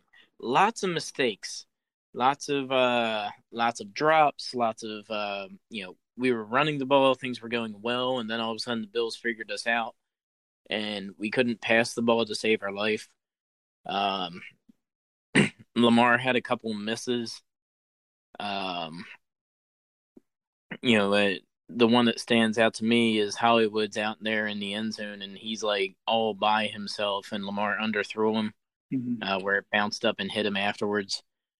Um, you know, uh, positive side, Hollywood Brown was Hollywood again. You know, he made the best of uh made the best of his situation. Um, so I guess I guess I guess I'll go ahead and spoil the Hollywood or Dollywood segment. Mm-hmm. Um, you know, Hollywood Brown really stepped up, and and he was that wide receiver that we needed. Um, Our rushing game seemed to be on as far as Edwards. Edwards looked better than uh, better than Dobbins did, I think. Um, yeah, I mean the the, the yeah Hollywood. That's what I was going to say. Hollywood definitely looked good. I mean, he, he's just turned into a good receiver now. I don't know what happened or what changed in his like mentality, but he's like a good N F L receiver now. It's yeah. crazy. And old. Uh... Old Stonehands Mark Andrews showed up again. Yeah. Uh, Mark Andrews had a couple of drops yet again. Um, I don't know what his deal is. Hopefully he gets, uh, gets it figured out in the offseason, but um, he's got to catch the ball. And he's had he had multiple drops again last night. Um, I'm not even going to hold the one against him where he was in the end zone in quintuple coverage, and for whatever reason Huntley went to him. Um, but that hit him in the hands, and he should have caught that. He was fully stretched out, though. I mean, yeah, yeah. you can't blame him for that, though. The game was over yeah. at that point. I'm not, I'm not too upset about that one, but, like, he had multiple drops. J K. Dobbins, all of these comparisons that he gets to Ray Rice, and I know it, that's a name that you don't really mention uh, mention anymore, but, you know, you got all these comparisons to him. Uh, he doesn't catch the ball like Rice did. That's for damn sure. Um, you know, it. he's not he's not the drop uh, – or the drop-down pass re- receiving running back that Ray Rice was. Mm-hmm. You know, he's straight up the middle or to the left, to the right, like, but, like, he's a running back. That's what he does. He's not a receiving running back. So, you know, it's just, like, people want to compare him to him because, yeah, he's got about the same size as him and he wears the same number as he did, but it, the comparison stopped there. Um, I'm not saying that Dobbins is a bad running back by any stretch of the imagination. I think that he's the future for us, but you know, a lot of a lot of drops the, the this last night. Yeah, and you're, I mean, you're calling out a lot of guys that made like a lot of mistakes here. Mm-hmm. But I'm going to call out two things about the game. Okay. One, one is the wind. I'll, I'll start by saying that I'll be nice. Okay. And say the wind had a lot of a lot of factor in this game, right? Yeah, both. Yeah, I mean there, there, there's two things that blow that blow in women. It's the or that blow in Buffalo. It's the women and the wind. All right, so you got you got an all-star kicking team of Tucker and Cook that can't kick the ball. Oh there. My God! What? It was dumb, dumb and dumber last night. It, well, because of the wind, I, I I'm like I'll, I'll give them the benefit of the doubt there and say that it was just tough conditions to play in. Mm-hmm. And you got the guy on the other side missed. Whenever they were kicking into the wind, they missed, mm. including the Buffalo kicker. The other thing, it's a good thing Jackson won that first playoff game last week because he looked like he was playing with a concussion since the start of the game. Oh, Jesus. He looked awful. I mean, if that was like the worst performance of like any quarterback in the playoffs this year, How long was he going to hold on to that ball, man, and not did, run? Did did it have you thinking? Um, did, did it have you thinking? Just like, my God, I, I wish I had a passing quarterback. I wish he would at least pass the ball. He wasn't even th- he wasn't doing anything. He was no, holding the ball. He was just bouncing back and forth, bouncing back and forth, and not making a decision. He took so many bad sacks last night. Yeah, it's awful. That you should have just thrown the ball away. And with that being said, yes, Lamar pay, played badly. But if the Ravens don't have a new center at the start of the season next year, I'm debating watching football. Our center play was so bad. Not just last night. Not just last night. All season it's been bad. Mm-hmm. And, you know, we went ahead and we called up some uh, some guy from the practice squad, and I can't remember his name, but, like, he had, like, three names. It was, like, something Van something. Doesn't matter. And, yeah, but it was, like, Tristan Van something or other. But, like, he was he was a decent center. Like, he was getting the job done. And for whatever reason, we went back to the guys that were paying. And I'm like, why not go with the guy that's getting the job done? Yeah, that's that's but, definitely on their priority list next year. Yeah. Um. So here, since you go ahead and you, you mentioned that, priorities uh, next year, center. Center has got to be number one priority. You need center and offensive line. And if our offensive line is good enough with Stanley coming back, I'm okay with that. But we've got to get a center. Has we anybody ever center. been excited about a team like looking to draft a center in the in the N F L draft? But but you know what? If they go ahead and say with the you know twenty-ninth pick in the first round, the Baltimore Ravens select center whoever, I'm gonna go nuts. Yeah. I, I, no, I I'm just saying that's where our team's I, at right now. That that's where we're at. Um, don't get me wrong. I don't want us to go center in the first round, but if we do, I know for a fact that we're getting a good one. Um, the other thing is, is look at free agency. Let's see if there's some centers out there in free agency that know what they're doing. Say, because I would absolutely love to see a uh, see somebody that already knows, that's played in the N F L, that's got the uh, got the experience. Because I feel like center is that one position where you need somebody experience. We were talking about taking the guy from uh, from the Jets that retired this year for a while, and mm. like nothing ever developed from that. But it's just like, I would have liked to see that. And like, it just goes to show you some of these unappreciated positions like center, um, that just like they're underappreciated, they're underwhelming. Nobody ever gives them credit for what they're doing. And until you have a good one or until you have a bad one, that's when you notice. It's just like kicker. Until you have a good one or a bad one, nobody notices. Yeah. I mean, maybe I'm being ignorant with, like, the athletic skill it takes to be a center. But I, I, you're not even allowed – yeah, probably, most likely. But you're not even allowed to, like, touch a center anymore. You know, you can't hit him right after he snaps the ball anymore. Mm. So you just need a guy that can put the ball in the quarterback's hands every time. Like, you could be fifty years old and be a good center, I bet, in this league now. Yeah. Just get a guy – that. But... Well, you know what I'm saying, though. Just get a guy that can deliver the ball. Yeah. Yeah, absolutely. Like, you've got one job. You've got two. You got to do that, and then you've got to block. But you can't get blindsided, like, right after you hike the ball. Like, I, I just well, – you know, I mean, I, I don't, I don't want to be this guy, but, man, they had – there was a blind snapper. You remember that? There was a blind snapper that they had that was playing college ball that would, like, go ahead and hike the ball off for the kicker for uh, for kicks, punts, field goals, et cetera. And the guy literally tapped him on his shoulder when he was ready to snap the ball, and he snapped the ball, and he snapped it perfectly. So, yeah, so you don't you don't necessarily have to have all of the skills in order to do the job. Yeah. You know, I just, like, they they got to get better at this. It's it's completely inexcusable for a center to be snapping the ball the way that he was um, during a freaking playoff game. Yeah, you want to talk about first game jitters? Okay, I can get past that. We're in the playoffs. We, we've played eighteen, seventeen, eighteen games. You know, this this is completely inexcusable. You know, and the fact of the matter is, is a center's bad punt is why Lamar had a freaking concussion in the game.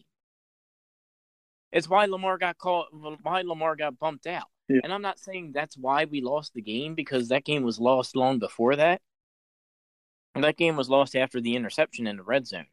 Might I also say the first interception in the red zone that Lamar has thrown. Talk about bad timing, but I can't really be too upset when it's the first time that he's done it in two and a half seasons. Yeah.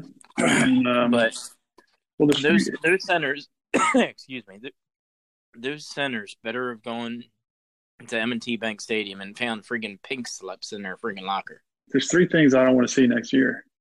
Yeah. Both of those centers. Mm-hmm.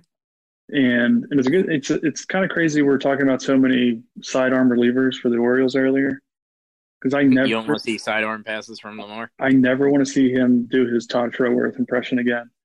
There was a ch- we lost that game before I don't know, like midway of the third quarter. Yeah, but there was a chance for a comeback. Yeah, and there was a third and short. Mark Andrews wide open, no pressure on the quarterback, and he throws a sidearm to, at the ground. Mark Andrews had no chance to catch. I'm tired of it, man. He needs to throw that ball to him. Mark Andrews was wide open. Yeah, but Andrews probably would drop that one anyway. You can't. I mean, you can't say that.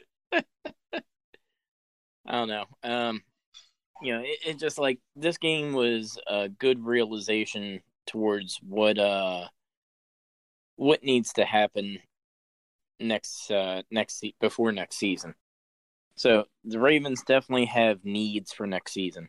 Center, number one priority is got to get a good center. I don't care if it's in the draft. I don't care if it's free agency. Get yourself a center that can snap the fucking ball. Or um, teach these guys to not be head cases. And like No, no, no, no don't teach these guys. F these guys. F, F these guys. Let them go play for Jacksonville. Let them go play for the Jets. Let them go play for some sort of a, a scumbag, terrible team. Um, we don't accept mediocrity here in Baltimore when it comes to football. We already do that enough as Oriole fans. Mm. You know, the fact of the matter is, is that the Ravens are supposed to be our turn to. It's supposed to be baseball season is terrible. Okay, is it football season yet? Is it football season yet? Yes, it's football season. You know, unfortunately, that's the way that things have been for years. You know, as much as like I, whether I want to admit or not, that's the way that it is. Baseball season goes on; it's fun for a little while, and then all of a sudden, the Orioles are the Orioles, and then you know, and hopefully that's changing. But the mindset is the Orioles are the Orioles. Things are fun for a little while, then they become the Orioles again, and then hey, football season's right around the corner. Cool. But you know. We were spoiled for years, and, and I, I dare not mention this name, but the truth of the matter is, is that we were spoiled for years in the fact that we went from a guy who was average to good during the season to somebody that was good to great, dare I say elite, during the playoffs. Hey, let me tell you about my favorite pizza, my way. Ten bucks, any pizza. Hut Hut, Pizza Hut. Flacco's favorite. Check it out. You know, and you can't deny that. You know, um, what was it? Whoever, uh, what was the first game yesterday? Oh, Aaron Rodgers. Aaron Rodgers just just tied Joe Flacco's record for uh, most uh, most playoff wins with one hundred yards, uh, something or other. But Joe Flacco, you got Aaron Rodgers, who is an elite quarterback, just tying one of Joe Flacco's records. You know, Joe Flacco had an elite run in two thousand twelve. But, like, we got used to playoff Joe. It was like, okay, he can be mediocre during the season. As long as the playoffs, that's when we kick into high gear. I don't want to have an elite quarterback during the regular season who chokes in the playoffs. You know? Yeah. It's, it's one hundred times worse. It's one hundred times worse. That's what they're going to be talking about. He, he won the playoff game now. Can he win a championship? And that's what they'll be talking about until he yep. does.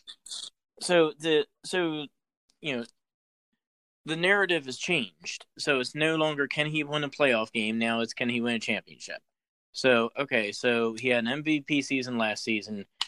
He didn't win a playoff game. He had a R eight season this season. He did win a playoff game. And then next year um, – Next year, what, what what are the expectations? Is it A F C Championship or bust, or is it um, Super Bowl or bust? you know, and it's like, if you look at this division, the division's up for grabs.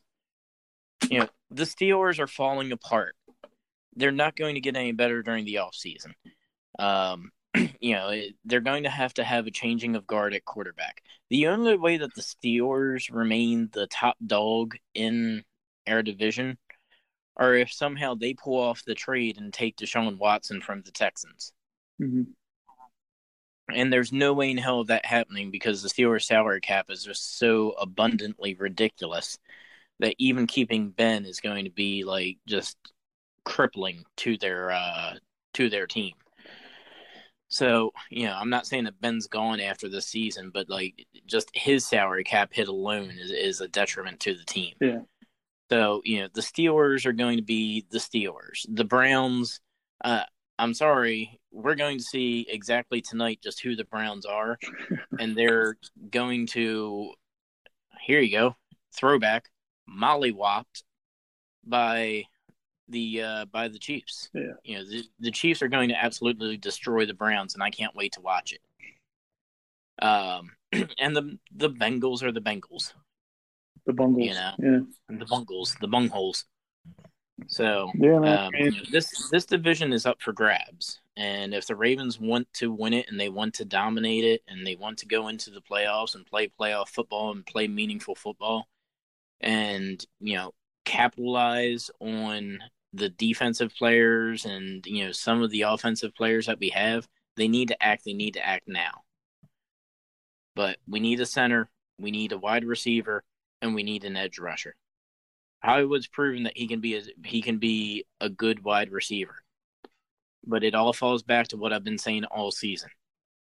He's a young wide receiver that needs that number one to go ahead and fill it out so that he can be a solid number two or that solid number two that can go ahead and pull some of the uh, some of the safeties or some of the corners so that he can get open. Yeah. But he needs help. He can't do this by himself. He can't do it with Willie Snead. Um, he can't do it with, you know, as much as I love him, he can't do it with eighty-five-year-old Des Bryant. You know, so the Ravens are going to have to look at free agency. They're going to have to sign somebody. There's a lot of big names that are coming available next season. Mm-hmm. And, you know, I would like to see the Ravens go ahead and make a move on one. Yeah, and you know the the talk next year is gonna is already gonna be is Lamar Jackson a bust. That's that's just the way the media works in football. I'm not gonna give it. I'm not gonna say that much already. But his like growing years are, are done, man. This is like three years now where he's been in the playoffs, so he needs to. We need to have a better showing next year. Yeah. All right. You got uh, any closing thoughts on the Ravens? No, nothing on the Ravens. You know, I was thinking about um, mm-hmm. I might want to root for the Bills now. But after I saw Josh Allen take the, take that flop and throw his hand up in yeah. the air looking for a flag, I don't know if I want to do that anymore. Yeah, that was that really was. That was pathetic. So, um, I'll tell you what. So why don't we close this out with, uh, well, sometimes we just need something to go ahead and bring us back up. We'll go ahead and close this out with a monkey knife fight. You'll never know the simple joys of a monkey knife fight. Give it to him, boy!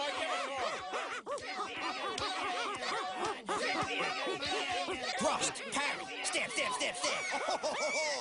Oh, he ain't pretty no more. All right, so last week we talked about monkey knife fight. We were closing out with some of our losses, and we didn't really get an opportunity to mention uh, mention some wins. We were talking about the Steelers and the Browns game, having no idea that it was going to go uh, quite the way that it did. Say the Browns were uh, Browns were up, I think, like fourteen nothing or twenty one nothing when we when we closed out. So maybe we did know how it was going, but uh, nobody was expecting it, and it was fun. Um, Matt, I'll have you know that a uh, twenty dollars bet on Ben Roethlisberger going more than two hundred ninety point five yards and Baker Mayfield going for two hundred thirty-five point five yards uh, paid out a handy seventy dollars there. Uh, fifty dollars net. Wow. fifty dollars net, seventy dollars total. So uh, Ben threw know. for five hundred one yards and great. Baker Mayfield threw for two hundred sixty-three. Um, so a week later, yesterday, I actually went ahead and put a little money on uh, put a little something on the Packers uh, Packers Rams game. Did a little touchdown dance, and had um, Aaron Jones, Cam Akers, and Devontae Adams combining for two and a half uh, over two and a half touchdowns. So obviously they needed three. And once you know who won the pony, uh, Aaron Jones, Cam Akers, and Adams all had one. So three total touchdowns pays out once again. Um, that was just a one and a half time uh, or a uh, two time bet though. So a twenty dollar uh, twenty dollar bet won twenty dollars net, so forty dollars total. So looking pretty good right there, you know, mm-hmm. putting forty bucks in and coming out with uh, one hundred and ten. You know, life was life was going pretty good there. Um, I will have you know some wagers yeah. that did not make it. Uh, decide I put some uh, put some money on the Ravens game to make that interesting as well. Uh, did a little touchdown dance with uh, Stephon Diggs, J K. Dobbins, and Mark Andrews for a total of two and a half. Uh, they only got one, so I did not clear on that one. I uh, figured I would double up with a goal of one and a half, so I needed two touchdowns, Matt. Two. Stephon Diggs, Marquise Brown, and J K. Dobbins. Uh, all three combined for a grand total of one touchdown, which was the one that Diggs got. Yeah, I think we all lost on the Ravens. And game. Then finally, we lost money, we lost for pride. Whatever reason. And it was like I was hearing all this stuff about the weather, but that didn't push me back. I figured this was going to be a very, very high scoring game, but I knew by halftime that this was a loss. Um, Josh Allen for more than three oh three point five yards and Lamar Jackson for more than one eighty-nine point five. Uh, Allen threw for two oh six and Jackson threw for one sixty-two. So, uh, a few wins uh, from last week and then leading into this week, a few losses from last night. And I've got one more coming up. I am taking in the Chiefs versus the Cleve- Cleveland uh, Browns. Tyreek Hill, Travis Kelce, and Nick Chubb for more than three and a half touchdowns. So we need four touchdowns between those three gentlemen. And that's uh that's my play. Oh, okay. You're banking I on K C scoring a lot of points, uh, I guess. On huh? a shootout of sorts, but I think once Cleveland gets down to the red zone, they're gonna go ahead and be uh, hand the ball off to Nick Chubb and letting him do what he does. So Kansas City's got the sixteenth ranked defense. Yeah. They're not necessarily uh not necessarily a you know, threatening defense. The big thing about them is you gotta throw the ball to keep up with them. What about you, my mm-hmm. friend? Any monkey knife fight, uh, monkey knife fight wagers for you today? Well, I won't get into like the details and all. I just I've been losing right. pretty much every game, but I'm only betting like two bucks, five bucks here and there. Okay. But last night I got a good story though, a feel good mm-hmm. story here. I bet on the U F C main event, um, Max Holloway versus mm-hmm. Calvin Cater, Cutter, whatever you want to call him. Um, I put. They had a number of significant strikes they had to reach, and I put more for both. Um, Max Holloway, if you didn't see it, put like a molly-whopping on Calvin Cater. But they lasted the five rounds, and um, I guess I guess Monkey Knife Fight counts significant strikes differently mm. than the app. I mean, differently than like the guys on T V. So I thought I lost it by watching the thing, oh, but then this gun. morning I woke up and it said I've won. So. Oh, congratulations, my friend. I remember you texted me there. saying that, uh, that that you may have to do a monkey knife fight to go ahead and uh, see if you can't make up for last night, but you came out ahead. I did, yeah. They they oh, definitely counted the significant strikes differently. So I'll put some money All on right. some games today to to build that. I, can't, I can't compete with you right now, but uh, I got to build a little base here. Yeah. I don't know, man. These games aren't going the way I'm thinking they're going to go. Yes, I was looking for uh, I was looking for a touchdown dance like we had what? with the uh, with the Ravens, where you just had to get one and a half, and unfortunately, that's not even an option for the Cleveland Kansas City game. I'd love to get more. Uh, I'd love to just a chance to just double up on something, but unfortunately, that does not look like a option here, as they're really, really trying to force your yeah. hand at uh, guys getting at least three touchdowns. So. We'll go ahead and close this one out. If you want to reach out to us, you can reach us out. Uh, reach us out. You can uh, reach out to us via email, bleacherbirds at gmail dot com. I did actually check that the other day. I saw that uh, Todd had sent a animated video of our uh, of our podcast. It was a, it was a it was a little little behind there, um, so maybe we'll see if uh, we'll see if he can't go ahead and come up with something more creative. I did enjoy it, so I would like to do uh, I would like to see more of these, Todd. Uh, potentially something that we could post on the Twitter or on the uh, Patreon or just in general post somewhere. Oh, he's, he he sent that he, to you a while did, ago, man. Not. You just so, haven't checked your email in a while. But we are we we, we are checking the email. There's nothing on it. Once again, send your questions, comments, concerns, anything to bleacherbirds at gmail dot com. Uh, reach out to me on Twitter at bleacherbirds. Reach out to Matt at bleachermatt.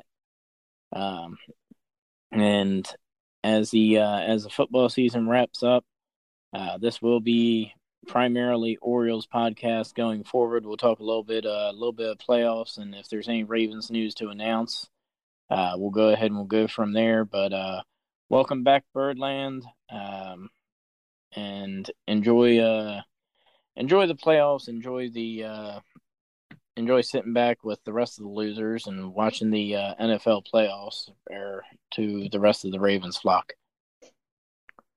So, all right. Well, Matt, anything in closing? That's it for you. All right. Well, Baltimore, Birdland, me. And beyond. Go O's.